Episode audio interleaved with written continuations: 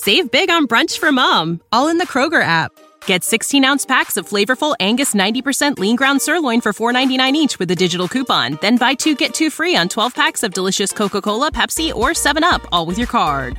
Shop these deals at your local Kroger today, or tap the screen now to download the Kroger app to save big today. Kroger, fresh for everyone. Prices and product availability subject to change. Restrictions apply. See site for details. This is Kimmy Culp, the host of All the Wiser. Today, we are bringing you a bonus episode. I like to think it is a 2-for-1 because we are about to introduce you to a podcast and person we love, how and why we started All the Wiser, how we find our guests, and what I have personally learned along the way.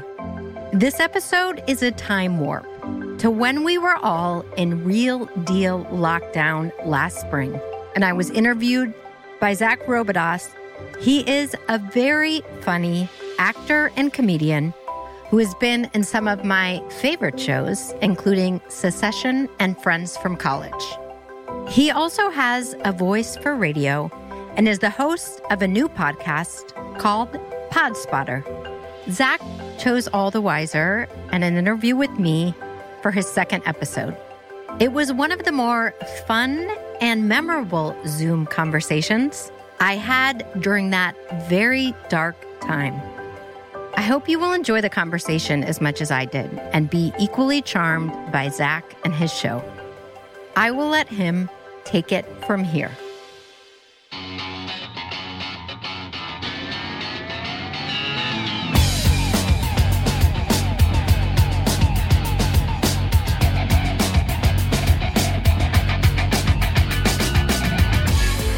Surviving a 12-foot shark attack, getting blown up in Iraq, living through a deadly plane crash, escaping a cult, outrunning a blazing fire, getting run over by a 20-ton bus, and walking away from MS-13. Your summer blockbuster podcast is here, ladies and gentlemen. Real people, real stories of survival. This might just be the very best damn podcast that you're not listening to. Kimmy Culp has 20 plus years of broadcast experience. That includes work as a producer for NBC, ABC, and The Oprah Winfrey Show.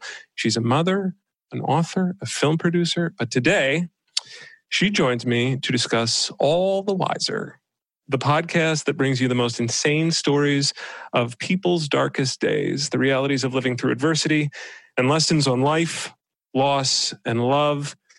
Thank you, Kimmy. Thank you for being here. Thank you for sharing this wonderful podcast with us. It has been a true pleasure to binge. How are you? I'm wonderful. And I'm going to hire you to do my promo at the top because, man, was that succinct. Way better than my elevator pitch. You can just hang out in elevators with me when they're a thing again. And that's a win. This interview's over. I got a compliment from Kimmy. We're done here. Thank you so much. That's a wrap. So I introduced you well, because that is typically your first question on your podcast. How would you introduce yourself? First and foremost, I'm a human being, and I'm a wife and a mother and a friend. Yeah. I'm somebody who is innately curious about the world. I'm a flawed human being, and I'm a deep thinker and occasionally funny. And I love telling stories and finding stories about other people and sharing them, which is what led me to All the Wiser and talking to you today. All the Wiser is often funny. I think that was one of the biggest surprises I had coming out of it. My wife and I have just been binging it and loving it and just laughing a lot through some of the darkness, which seems to be important, an important modality of survival and overcoming adversity. And I think that's what I really want to focus our time today on, is that those modalities, the wisdom part of what you learned over the course of working on this podcast. But I do want to start at the beginning of the pod, at least, and how it came to be, if we can go back a year to when we were all younger and less trapped. All the Wiser came to me during a rare period of quiet. I produced a film and traveled the world with the film festival, was very exhausted and sleep deprived and a little bit bloated and overweight. And I just said, I'm not going to do this again. I'm going to sit, I'm going to be present, I'm going to be available to myself and my kids. And instead of just jumping for the next thing, I'm going to wait to see what that next thing should be. And throughout the next and first 18 months of not working and just being, I really fell in love with podcast. And what I realized is that I had traveled the world as a journalist and producer interviewing people, but that my voice had in fact never been a part of that narrative. It was always edited out and shipped off to an anchor who would, wrap around the footage, if you will, in New York, or film where the producers and filmmakers or behind the camera, so you don't hear our voices. And I thought, well, what if I could capture the conversation in its entirety and have some ownership and agency? Because you can have these really to what feels like special and personal connections, and then have them chopped up in a million pieces and have people throw sensational music over it, for television. Was it a pretty seamless transition for you? When you work in television and film, you have a budget for an audio engineer, you got a sound engineer and DP. I had no idea how to run any of this equipment I'm now wearing. Very little barriers of entry. Anyone can start a podcast, but learning the technical piece of it. Now I'm starting to really think more deeply about my voice and training my voice, and so listeners can have a richer experience that's still kind of true to me. So yeah, it was about finding my voice. It was about finally getting the courage to say my voice is worth sharing, which took a long time. But at 43, I thought, okay, well, I won't let fear stop me from that. And I will include my voice, and I'll find stories that I believe have real value in sharing. And our stories are definitely dramatic and entertaining in nature. But the most important piece of the stories is really the end takeaway and how people can be shaped and transformed through incredible adversity. And when they come out the other end with really, I would say, an evolved understanding of the world and themselves. Yeah. And the goal is that there's some, that it can be cathartic for both the interviewee or storyteller, if you want to call it that, and the people who are connecting. That was really the intention. And then I've always been obsessed with like Tom Shoes and Warby Parker and all these hipster companies who figure out like how to do their work, but like also make a good dent in the world. So we were lucky enough to partner with the foundation and say like, okay, well, let's play with that in the story space. Like let's meet at the intersection of story and cause. And so, yeah. And we started All the Wiser. How do you receive submissions then for All the Wiser? Or how do you hear about stories? How do you choose which stories to produce?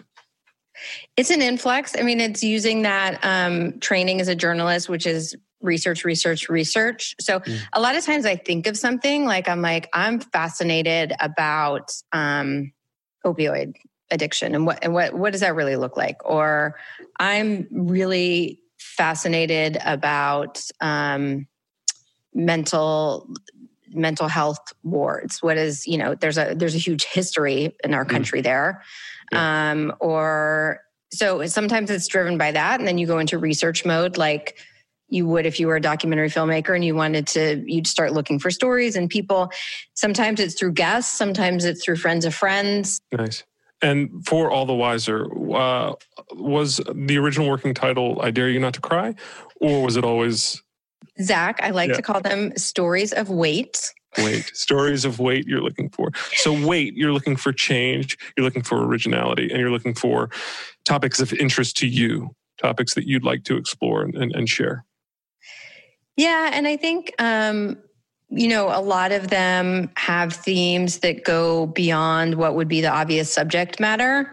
My friend Michelle, whose husband has ALS and can't speak, and I mean, it's a very complex story, but Michelle's story is about what it means to be a caretaker. And is this Gleason? Gleason, yeah. What it can...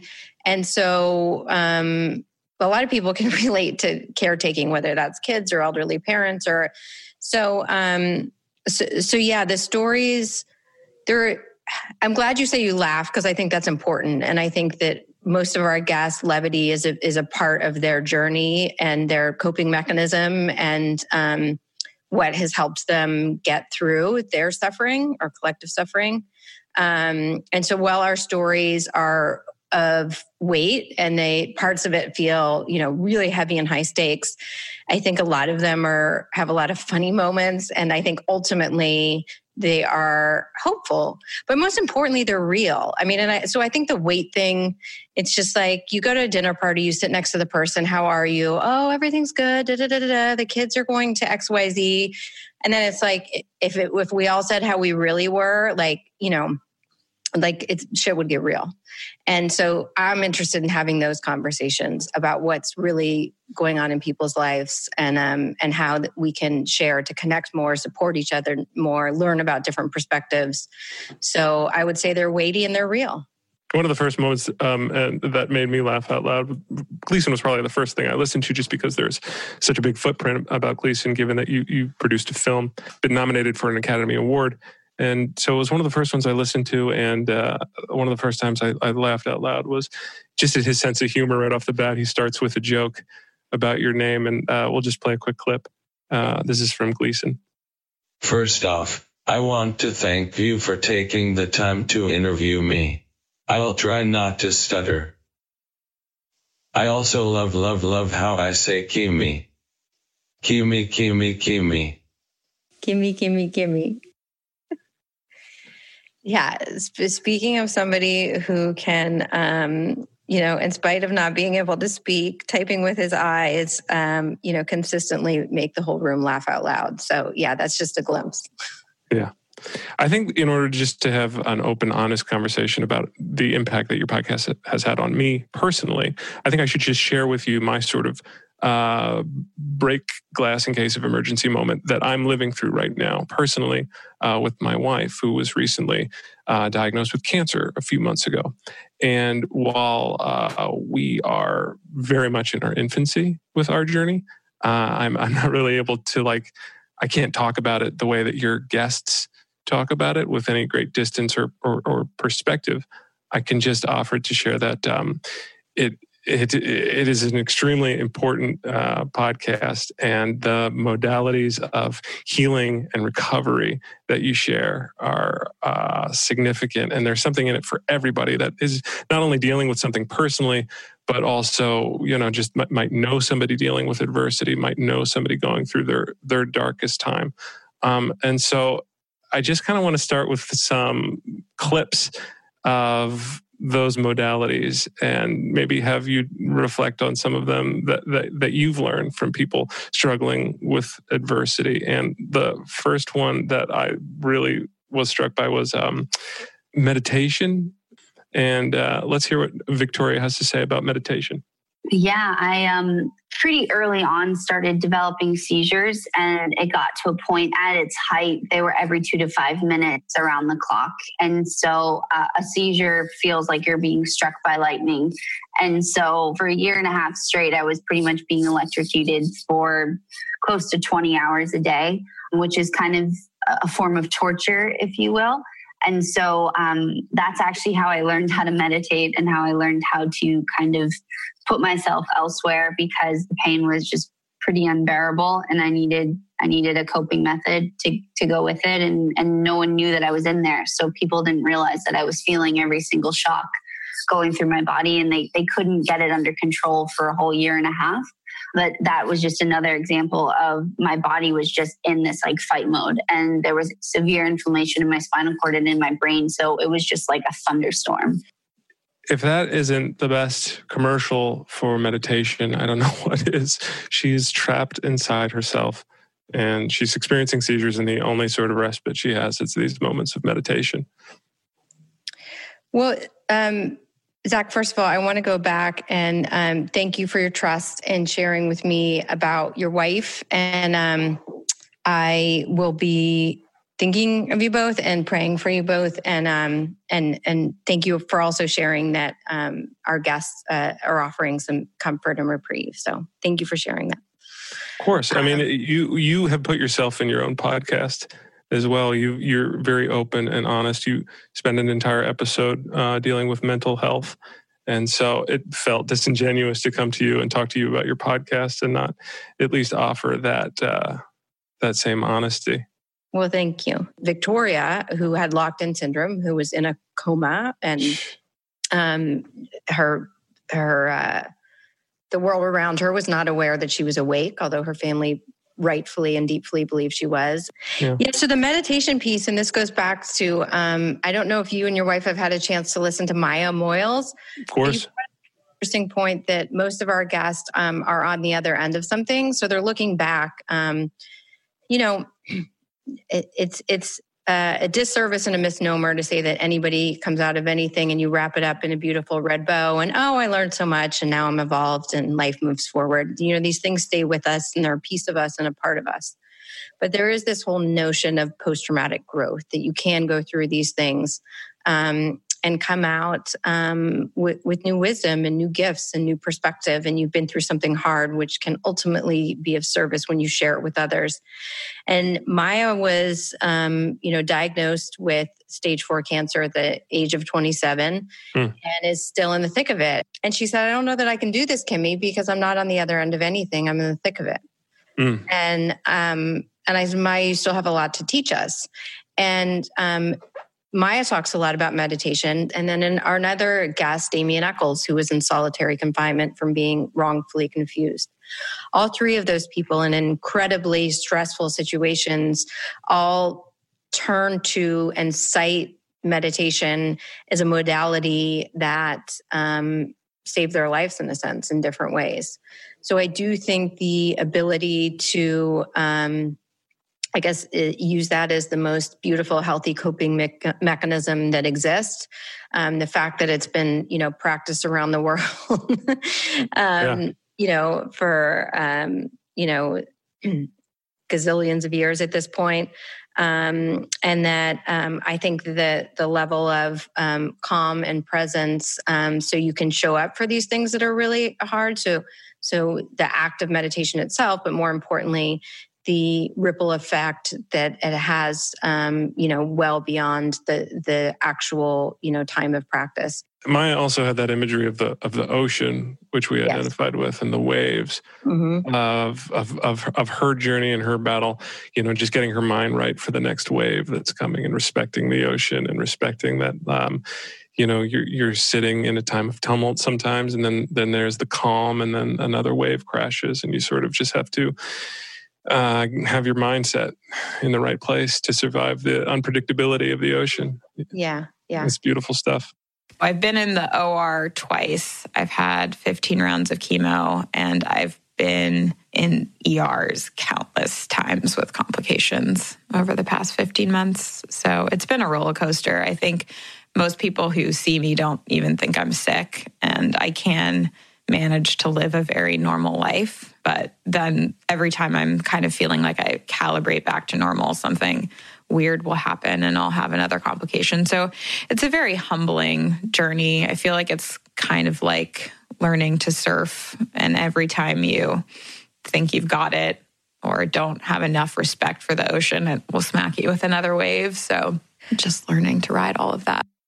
I just feel like this is such a gift having you here, and I have you trapped in the Zoom, and I have so much to learn from you, an expert on, overcoming adversity, that I just want to mine you for all of these little modality nuggets that you can share. Thank you, Zach. I think people matter most. There isn't one single interview where people didn't talk about the relationships in their life. It wasn't always their parents. A lot of times it was. A lot of people, referenced, their mothers.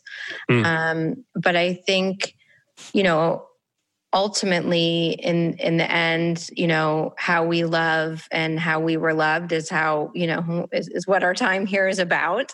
Yeah. So I think those relationships and to the point, where you're in this journey with your wife, kind of how it all of a sudden what matters most comes in to play, right? Sure. So a lot of these people, some had, really big careers that, kind of came with, in hindsight, a big ego, and they came back and were like, everything changed, right? No. Why am I actually doing this? What does this work mean? How do my employees feel when they show up for the world? Do I have time to, call my, do I have time to meet somebody who... So I think relationships matter most. Surrounding yourself with the people who love and support you unconditionally, matters the most. Yeah. And that is a theme that has not been missed from one single interview. Aaron Stark was, a day away from being a school shooter. He had a family. I mean, it's, talk about neglect and abuse and just awful. And, he says kind of the thing that saved him was this one kid at school who found out it was his birthday and invited him over, and he walks in and there's a birthday cake and people acknowledging that he matters. Right. That ultimately act of kindness potentially saved 30 people and is one less mass school shooting. So it all comes back to people, I want to hear a little bit from Matt Paulson on this topic of staying connected and staying with people and the people around you helping you survive. This is Matt Paulson, who had flatlined far longer than any human should and statistically was given 0% chance to live. The clip is a little long, but I think it's probably the most incredible from your entire podcast, just about the importance of staying connected and the people around you helping you through these dark times. Let's listen to Matt. If you've ever been scuba diving or snorkeling or watched an underwater movie and you're deep underwater and you're looking up at the surface of the ocean and you can see just a little bit of light coming through, it was like that, but the light felt like just impossibly far away, like a universe of time away. And the water was this like cosmic energy water where, like they talk about in Buddhism, where you're both a drop in the ocean and the entire ocean, or when you become nothing, you become everything. It was like that. I was myself, like not in my body, but I was myself, but I also felt connected to everything else. And I could hear my mom saying, Matthew David Paulson, you got to fight. You got to fight. These people are fighting to save your life. And I could hear that. And I remember thinking like, wow, I've got a long way to go, but I just remember fighting with my spirit and also feeling that the energy around me was collaborating with me, that the people that were right outside the room sending in the energy, my friends knew about what was going on. So they were holding prayer circles. My girlfriend Anna's family had prayer circles going in Argentina. And I just believe the collection of those intentions, I could feel it. And I remember just fighting and just like, it felt like an infinitely long journey. And then I remember the moment of just like bursting back into the world and feeling that feeling of like, oh my gosh, the journey, I'm here, I'm back. And looking at my mom and looking at my dad. And then there's just like this moment of pure joy where I felt connected to everything in the world all at once. That clip kind of takes my breath away. I'm sorry. He's like a poet. I mean... so beautiful. Oh my gosh. He is a poet. The connections that he felt while he was in that sunken place brought him back. It's wild to think about. Yeah. And that's somebody who was, that he was on the other side. Yeah. It's an incredible piece of audio that you have there. And I got to just say, from our own experience here, from the time we received our diagnosis, just very isolating. We're in the time of COVID, getting this news. It's breast cancer. It's inflammatory breast cancer. It's metastatic inflammatory breast cancer. It's triple negative. Just this sort of avalanche of bad. And, you have to live with that for a little while. And then it was our decision to, speak about it publicly, post on Facebook. And the minute she hit send on her post and the minute we started to feel that connection from the people around us, that for me is when it felt like the healing truly began. That for me is when we were like, okay, we're not alone in this thing, and we got a chance. We got a shot. And just hearing Matt's story brought all of that, just really solidified that modality of just not isolating yourself in whatever you're going through, not closing off the world. You have another one of your guests that talks about, the way forward is through. Yeah. The way forward is through. That was his mantra. That's the same guy, is that right? The potential school shooter who almost was a school shooter. And the way of dealing with it was the way forward is through the thing. Talk about the thing, be open about the thing. Yeah. So along those lines of the way being forwarded through is another modality that I discovered, another common thread of speaking one's shame. Mm-hmm. Can you talk about speaking your shame? Yeah. So you referenced it earlier. I have bipolar disorder. I was diagnosed at the age of 18. I hid it until last summer when I flipped the microphone and I had a friend interview me about living with bipolar disorder and the reasons that I hid it for so long. So the reasons I hid it are, it's so interesting you asking me because what I always say is I was ashamed of being mentally ill and I still am. I don't know if with complete truthfulness I can say any longer that I still am, because I think saying it out loud over and over again and being open, a lot of that is gone. But for many years I was ashamed. I thought it was dirty. What does that say about me? I'm mentally ill. I'm broken. I have this glossy life on the outside, but if people really knew. Bipolar disorder, at times it feels like a jolt of adrenaline. And largely how it manifested in me was, I didn't need very much sleep. I had a loss of appetite. I had really big ideas and creative thinking. I was go, go, go. Oddly, all things that are rewarded in society, especially in television and film, everyone's like, oh, you look great. You've lost 10 pounds. You're crushing it. How many places have you flown to? Great ideas. And I'm like, thanks. Like, I'm going fucking crazy.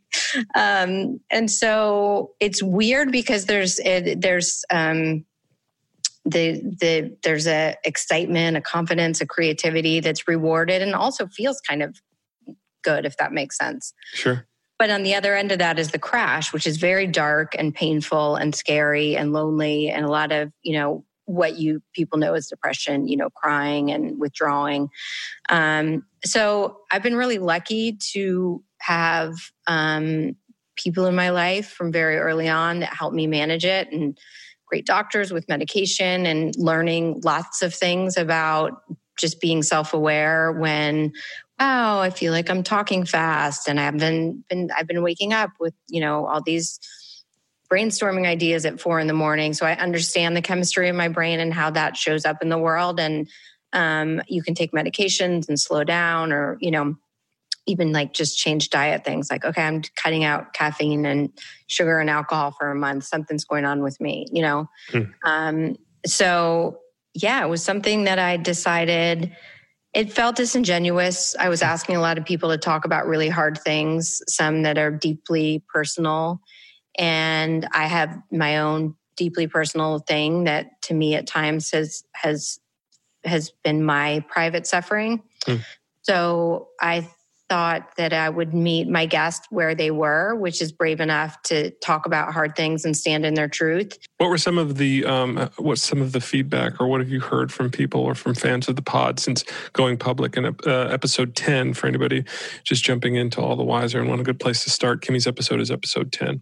I kid you not. I mean, before COVID, when you could communicate at a grocery store, literally one guy who's we know each other, pleasantry. He's like, and he stops me and he just said, I was looking for your email last night. I just want to thank you.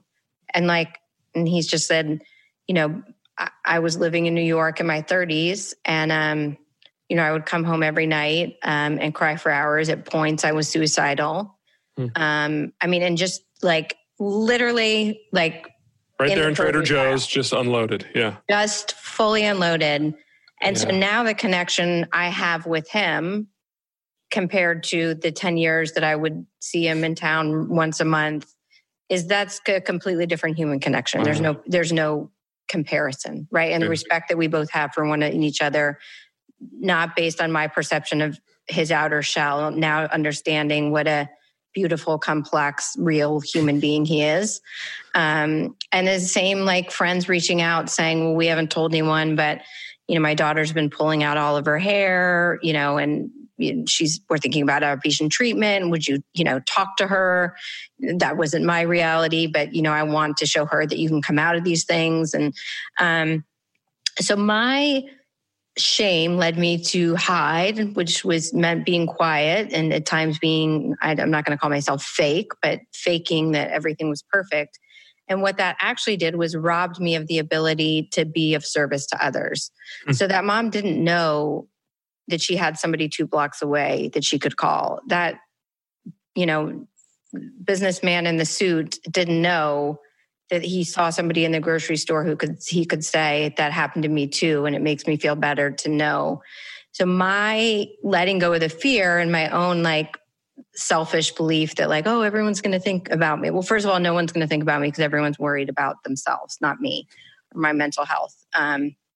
And so it opened connectedness. It opened new relationships. It opened respect, and it liberated me to just being like, you know, yeah, like this is part of who I am, and warts and all. And I've learned to, you know, I said I learned to live with it. I learned to dance with it, to wrestle with it, all of the above. Let's listen to a clip from episode 10 when Kimmy first spoke her shame to, is it Graham? Am I remembering that correctly? That's my husband, yeah. Let's listen to Kimmy. But you have shared this with some other people in the past, carefully chosen. And what has been the experience of that? The best one was with Graham. I think it was about a year in, and I was terrified. And I remember being really nervous and like my hands were shaking. I was crying, and I thought, well, he knows I'm mentally ill. You know, I don't know. Maybe he'll go away. And so I tell him, and I work up the court. And his answer was, "You're way less crazy than my last girlfriend." So that's reassuring. We love Graham. That's so cute. But that's right. Like the minute, you know, you talk about, you name a thing and you talk about it publicly, you do find that everybody kind of comes out of the woodwork and they're like, hey, I have this. I also have this. It's not the same, but. That's the thing we constantly hear. It's not the same, but. And it's like, there's no real use in making comparisons between your suffering and mine. We're all going through something, and we all can learn from each other in some way. I generally feel like whatever you're bringing to me, I can learn something from it. If you've either been through some shit or you haven't, is what it seems.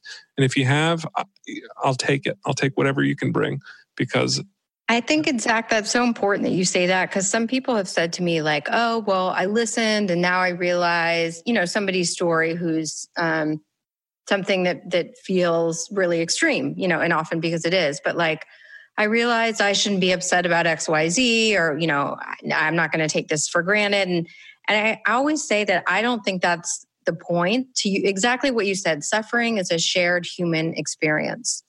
So regardless of what your suffering it is, it's real. I think this idea that, well, I shouldn't, you know, be feeling this way because in comparison isn't how we're all going to collectively support one another and, you know, showing up in the best ways that we can for one another. Maybe the smartest thing I heard probably came from one of your youngest guests. And that was a little something that I heard from Trey, who was part of your A Little Wiser series. Okay. In addition to the larger sort of big form podcasts, you started these Little Wiser, smaller podcasts, and you interviewed Trey. And he has his own podcast, and he talked about being thankful. Let's listen to Trey talking about being thankful. My greatest takeaway is be thankful for who you have to help you. I would be in a much different situation than now if I had no one to help me. So always be thankful for who you have to help. Simple, but so freaking profound and so stinking wise. And something that like me as like a dumb guy, you know, hearing about the situation that I was going to be embarking upon, like my initial response is like, hunker down. How do I do this? How do I, you know, got to get the diet right, got to get the thing, got to do all the things. And it's like, no.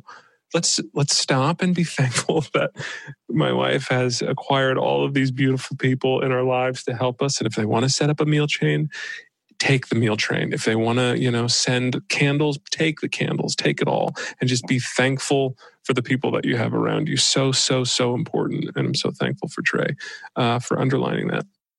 And Trey links to another guest, Matt Long, on your show. And this might be a good time to talk about the one-for-one nature of your podcast, because All the Wiser is, in addition to helping people with empathy and perspective, they also have a bit of a giving back component to it. Can you talk about the one-for-one of All the Wiser? Yeah, the idea was, 50 episodes. We said, stood up in a backyard, say the statement in front of people, then you've got to be held accountable. We said the goal is 50 inspiring stories, $100,000 given away to charities around the world. And that for each story, that individual could pay it forward, not only share their story and their gift with the listeners, but be able to make a contribution to a charity they believe in. Well, I mentioned Matt Long, who helped set up Trey with his storytelling through his foundation. And so it might be a good time to mention Matt Long's modality and what I learned from Matt in terms of just setting goals. That seems to be another big one that we hear a lot. Set a goal. Let's hear Matt. And my whole outlook on life had changed. How had it changed? Quite frankly, I'd stopped dreaming. Even though I dreamed when I was a kid to play basketball, I realized that when I'm happiest, I'm dreaming of the next best thing, whether it's an athletic event, whether it's a challenge, whether it's my social life, whether it's getting married, have kids. I was always dreaming about that next best thing and striving to make that happen. And that made me happy. After September 11th, I had stopped looking forward to the future. Like time had stopped. And I became depressed. I became a little more grouchy, short with people, got overweight. Wasn't even happy going to work anymore. And I needed that to change. We ran up against this with our own diagnosis. I was like, we received the news right around the time we were starting this podcast. And I was like, well, the pod's done. I'm not doing that. I can't be focusing on other things. And my wife was just like, what are you talking about? I was like, well, I need to, be more attentive to you toward new child. And she's like, no. We don't, it doesn't stop. Nothing stops. We're not stopping anything. You still want to do this. You're passionate about it. We have to keep living our lives. We have to keep going. We have to keep hoping. We have to keep doing. Otherwise, then it just wins. Then the thing wins. Whatever the thing is, defeats you there on the spot if you stop. And I just really heard that when Matt talks about the next thing always kind of propelling him forward. I feel like throughout my life, even, pre-cancer diagnosis, it's been generally hope of another thing coming that has kept me motivated and kept me going. Yeah. Is that fair?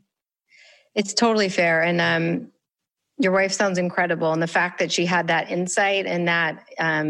that insight and that gift to you. And to me, that feels very, very right. I get that. So I'm glad that she inspired you to do that. She's the stronger of the two, for sure. I think, I do think it goes back to, Aaron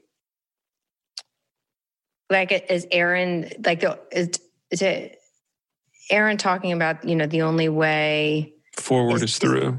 The only way forward is through it. I think that's very much...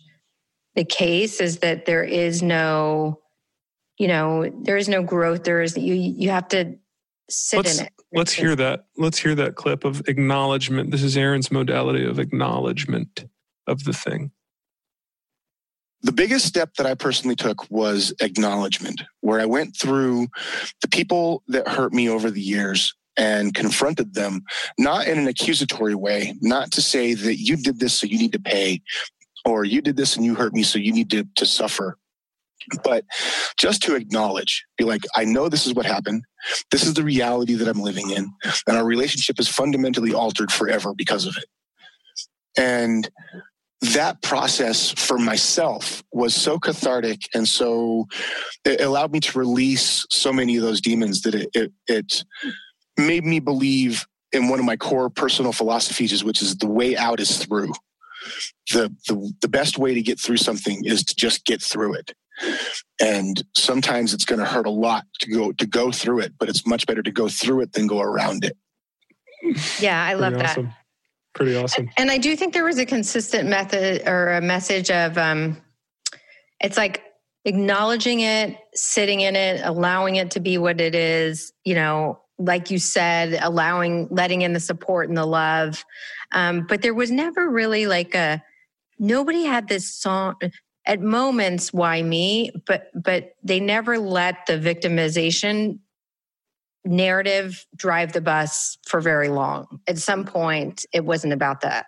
You know, don't become your thing. Don't become your disease. They don't allow them. And that's really why I kind of want to tackle your pod like this. I didn't want to sort of be reductive and just reduce them to their moment of tragedy, because really the pod is the wisdom that they glean. Yes. The 45 minutes is the conversation. That's the beauty. So I could have sat here and played clips of, someone punching a shark and someone jumping on, and it just seemed disingenuous. Yeah.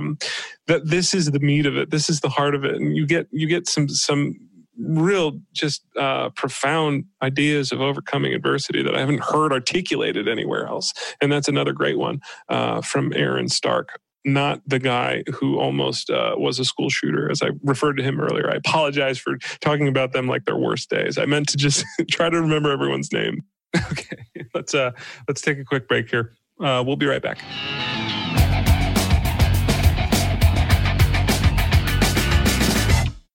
We're here to fill the role of looking for great content for you.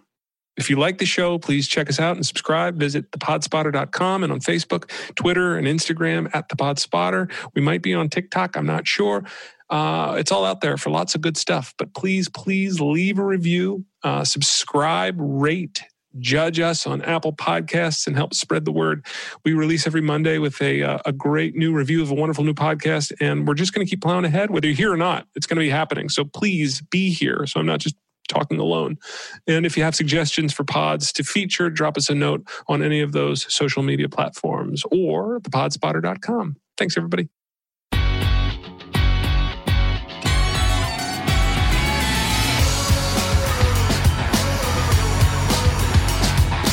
I have invented a term, I think, though, with binging this pod. I had to do a bit of a pod palate cleanser in between each one. I'd have to do a Kimmy and then do a pod palate cleanser and go to something just dumb fluff. Do you have any of those? Do you have any just like dumb stew? Or can you generally just live in the weight all the time?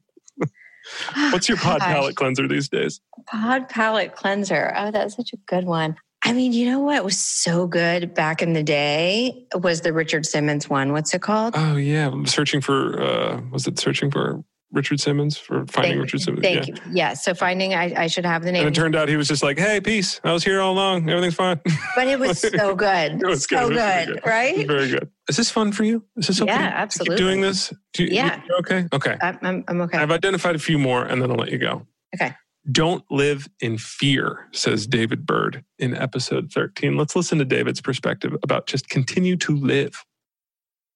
I'm a numbers guy. And so when I had these couple of months of not doing anything in the apartment, I was doing a lot of research on what the probability of a shark attack was. And I concluded that if I was going to be afraid of being attacked by a shark again, I needed to be afraid of pretty much everything else in my life. And so I decided not to do that. And so one example is like last year, there were 66 people in the world who were attacked by a shark, what they call unprovoked shark attacks.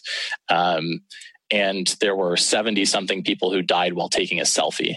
So if I'm going to be afraid of shark attacks, I can't take selfies, right? There's an extreme, there's a really extreme level and extreme unlikelihood that I don't fear it, because then I have to fear everything else. Way more likely things are dying in a car accident or an airplane, or even being struck by lightning is 4 times more likely. So I don't want to live my life in fear of everything. So therefore I can't live my life in fear of a shark attack. I don't fear selfies. I can't fear shark. I gotta go back to the I've always been totally fascinated about the selfie deaths. Not to make light of selfie deaths, but no. Have you been to the Grand Canyon? I totally get it. I get it. You're just caught up in the vastness. The altitude's messing with your head. You're just getting close, trying to get that perfect shot. Thinking about the likes. I gotta get the likes. And then you're in a ravine, and they're sending donkeys down after you. David Byrd. Holy Hannah, that guy. Yeah, incredible. He's 27. He's significantly more mature and evolved than I am. I got off the phone and I'm like, where did this kid come from? Yeah. his level, it's a sense of self, it's maturity, it's gratitude, it's, you know, just, and you get that it happened before the shark attack. I mean, it's not just this happened to me and now I'm, you know, he is just, I mean, I think some people come out beyond their years, and I was just blown away by him, blown away. He's episode 13, if you want to start there, folks. It is also really good. And people loved that one. People, there was like a big response. Well, he also has that thing. It's like, I can choose to think about myself as very unlucky, or I can choose to think of myself as extremely lucky. Like, I can choose to be like, man, that was unlucky that I got attacked by a shark. Or I can be like, I survived a shark attack. I'm the luckiest human alive. I have to keep living. And like, it's a really good... That one went like viral with, I mean, I'm saying viral, I'm talking about under 10 people. Viral with like the 12-year-old boy crowd. Well, he punches a shark, Kimmy. He punches a shark in its shark mouth. That's 10-year-old boy porn right there. So we all dream of that. My friend was listening to it, and she was carpooling some kids to baseball. And I kept running into kids like in town. They're like, man, Mrs. Culp, I listened to that David Byrd episode, and it was, and then like some kid with them I didn't know was like, "Oh, that was you? Yeah, that was great. My brother and I listened." It's like all these little dudes listening to the All the Wiser David Byrd. There's like so many boys listen to that podcast. I'm like, I didn't even know kids listen to this thing. How about stay positive? This one to me, you know, even before dealing with my own adversity, I always felt just a little disingenuous or a little annoying. Stay. What is it? Just walk around with a smile on my face all the time, or like it's an annoying one. It's inactive, is what it is. Yeah. It's not. Yeah. I need specifics, and so. I think Dan Brodsky in episode 31 sort of talks about staying positive in a more practical way. Let's listen to Dan. I don't know that there was as big a change as there was confirmation of what I was doing. And when you have something in your life that you're this passionate about and you're that driven to excel and you're pushing yourself to become better at it every day, and the better you become, the more that you love it. And you've got a team that you just love doing it this with, and it's a challenge together. And you've had the opportunity to do that. Once you've experienced that, you don't want to settle for anything else. And when I realized, as badly as I was hurt, I still think I can do this, then there was no question as to what it was going to be. And if I couldn't do that, I would have tried to find something else that I was that passionate about, because life is so fulfilling and has so much meaning and reward when you're doing those kinds of things that you don't want to settle for a life that's less. What was your wife's advice? Yeah. Were you guys, you know, are you going to stop pursuing your passions? Are you going to stop living and growing and in the ways that you do with your professional passions, because they can, you know, fill you up in a real meaningful way, I think. I think this saying should go from stay positive to stay passionate, because Dan went through a pretty serious crash there, right? Is that what? So he survived a plane crash where, you know, more than half of those on the flight lost their lives. And was a competitive skydiver, you know, told he should never skydive again, and was back in a plane jumping, you know, within months of leaving the hospital safely, found a new way. But what he speaks to is he went back to his passion, and had he not truly been able to go, he would have found something that lit him up as much as skydiving did, because that passion piece was so integral to him having a full life. And after the accident, he needed that more than ever.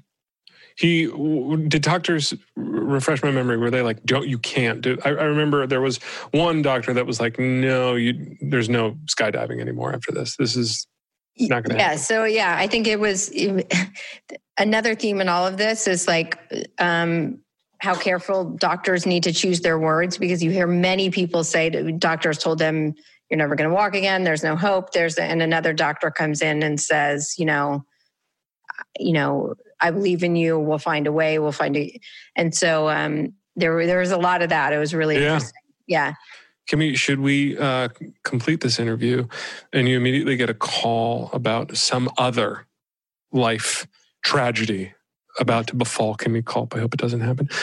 But should that happen, Is there a first phone call to one of your, which one of your guests, I guess, do you call first for that sort of rewiring and that that sort of game planning for the next chapter of your life? Who would you call on? Oh, you can only call Zach, one. I know. Zach, you are good. You are good. You're Barbara Walters. You're much younger. I'll take it. And a man. I would say, Maya would be for sure. Stacey Lannard, I was really impressed by her. I mean, her story is crazy, and she's a really rad person. What's Stacey's story again? She grew up abused by her father from the time she was like 4, and actually ended up taking his life, and then was sent to prison. She was sexually abused by her father and then was sent to prison as a teenager. And then she, they exonerated her. She came out, graduated number 2 in her class of law school, and is now a public defender. I think BJ Miller is like so fascinating, and like, you know, if there's ever an end of life thing that I'm dealing with for anyone that I know, that's good, that I'm going to track him down and stalk him. So yeah, I mean, there's so many great ones, but Maya came to my heart first. For sure. And you're walking with her next week too. So you had to say Maya. Yeah. She would have been upset. That would have been awkward. Yeah. Do you have a nickname for your fans? Do they call themselves anything? It's always the telltale sign of a good podcast, of a popular podcast, and yours certainly has the subscribers for it. Do they refer to themselves as anything? We should put that out. I mean, I would really feel like I was, on track if I had Can I workshop a couple? Yeah. Can I throw some at you? Okay. Yep, if you don't have any. Yes. No, I don't. I mean, it's all starting now. Yeah. Okay. There's Kimmy's Kids. Uh-huh. It's not great. Not good. Wise Guys, but that's a little gendered. Wise Guys liked. Okay. My number 1, though, I think I'm going with Culpables. I think we may have a winner. I think we might have something here. Culpables. Yeah. Fans of... Yeah, I don't know. We'll see. We do a little thing here at the Podspotter. I know. Called Go Ahead as No One Is Listening. We do Go Ahead and No One Is Listening. It's a moment where you can share a secret or tell someone off or tell off a boss or just whatever, to recite some poetry, do whatever you want. But Kimmy, I do that because it's based on the idea that no one listens to the last 5 minutes of podcasts, that everyone is already gone and they've finished their Blue Apron and their jog and they're not listening anymore. So you can do whatever you want. However, I listen to every one of your episodes start to finish. So you blew that theory out of the water. So we're not going to do that today. Okay. You've ruined a segment on our show. Okay. And so you know what I'm going to do. You know what segment I'm going to do. I know. That's what I said. I know what you're going to do. Yeah. What am I going to do? Rapid fire. Oh, baby. Let's do a little rapid fire if you're a fan of All the Wiser. I was going to talk about my unibrow and my grooming habits, but... I love that. See, I just love talking to you, so I'm going to do that anyway. At the end of this, we'll do a little moment of Go Ahead, No One Is Listening. No, that's fine. I don't know why I just inserted myself back into that horrible... Because you're a host. You're a podcast host. That's what you do. This is Rapid Fire with Kimmy Culp. Are you ready? Ready. All-time favorite podcast. Can't say Richard Simmons. Whew. Don't say the Podspotter because it's just going to be awkward because I know you're lying because you haven't listened to it. All-time favorite podcast. I love a podcast called The Feel Good Effect. Worst way to die? Trapped anywhere. I'm trapped in a box, buried alive underground. Best TV show of all time? Narcos. All the Wiser will be a success when... All the Wiser will be a success when it feels whole and complete. Favorite teacher growing up? Miss Allard, for sure. I can't stand people who?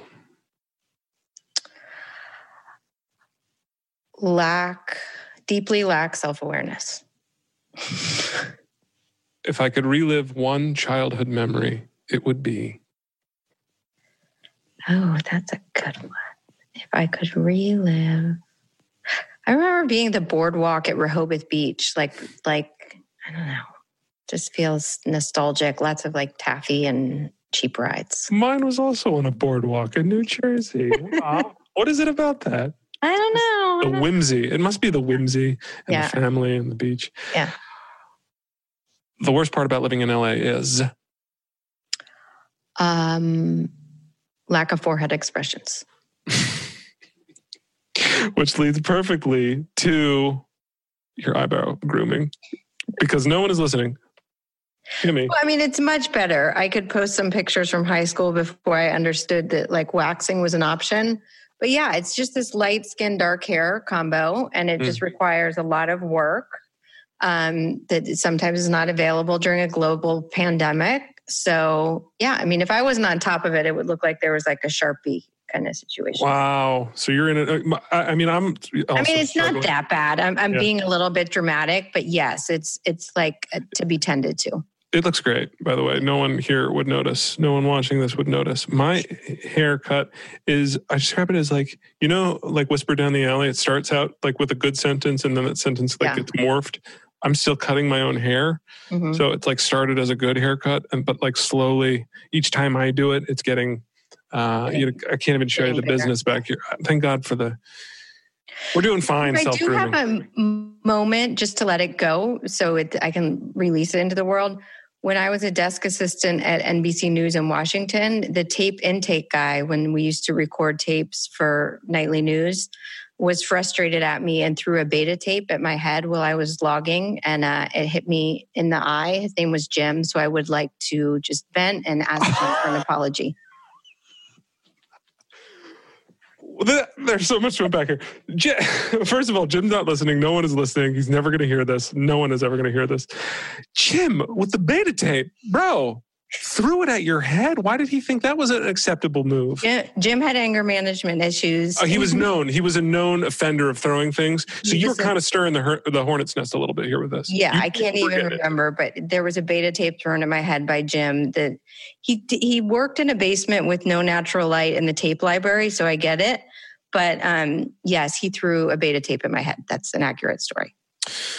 Really brutal, Jim. I hope you are listening, and I hope you apologize. You're a strong-willed person. I kind of feel like you went in there. You're fine.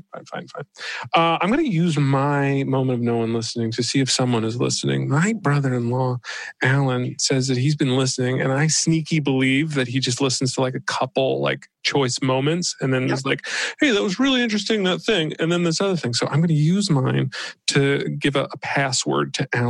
And if you text me this, then I'll know that you're actually listening. This is how bad my ego is. I want to know that everyone that says they're listening is listening. Yeah. And the password is, it's culpables. Text me culpables if you're really listening, you lying son of a... I mean, that's all the time we have for Podspotter. This was a true pleasure. All right, it was a pleasure. And I'm going to be thinking of you and your wife and your family. Thank you. And I'll be listening for more modalities of healing and recovery because it's important. All right. Thank you, Zach. Thank you. Guys, subscribe, like, do all the things you do to podcasts, leave reviews, all that stuff, all the wiser. Go give it a listen. If you made it this far, thank you for listening to my conversation with Zach. And for those of you who have not yet subscribed, I want to tell you about our All the Wiser newsletter. Every other week, we let you know when a new episode has dropped, share some personal and behind-the-scenes stories with you, and recommendations for books, movies, other podcasts, and articles. If you would like a dose of inspiration in your inbox, you can head on over to allthewiserpodcast.com and subscribe. Thank you for listening, and I strongly encourage you to go check out Podspotter now. All the Wiser is produced by Erica Girard at Podkit Productions. Our sound engineer is Kelly Kramarik, and our associate producer is Cassie Hollister. Thanks for being a part of the All the Wiser podcast. You can subscribe to the podcast, read our show notes, or get in touch with us at allthewiserpodcast.com. You can also follow us on Facebook, Twitter, and Instagram at All the Wiser Podcast. Send us a note. We would love to hear from you. And as always, thanks for listening. Save big on brunch for mom, all in the Kroger app. Get 16-ounce packs of flavorful Angus 90% lean ground sirloin for $4.99 each with a digital coupon. Then buy two, get two free on 12 packs of delicious Coca-Cola, Pepsi, or 7-Up, all with your card. Shop these deals at your local Kroger today, or tap the screen now to download the Kroger app to save big today. Kroger, fresh for everyone. Prices and product availability subject to change. Restrictions apply. See site for details.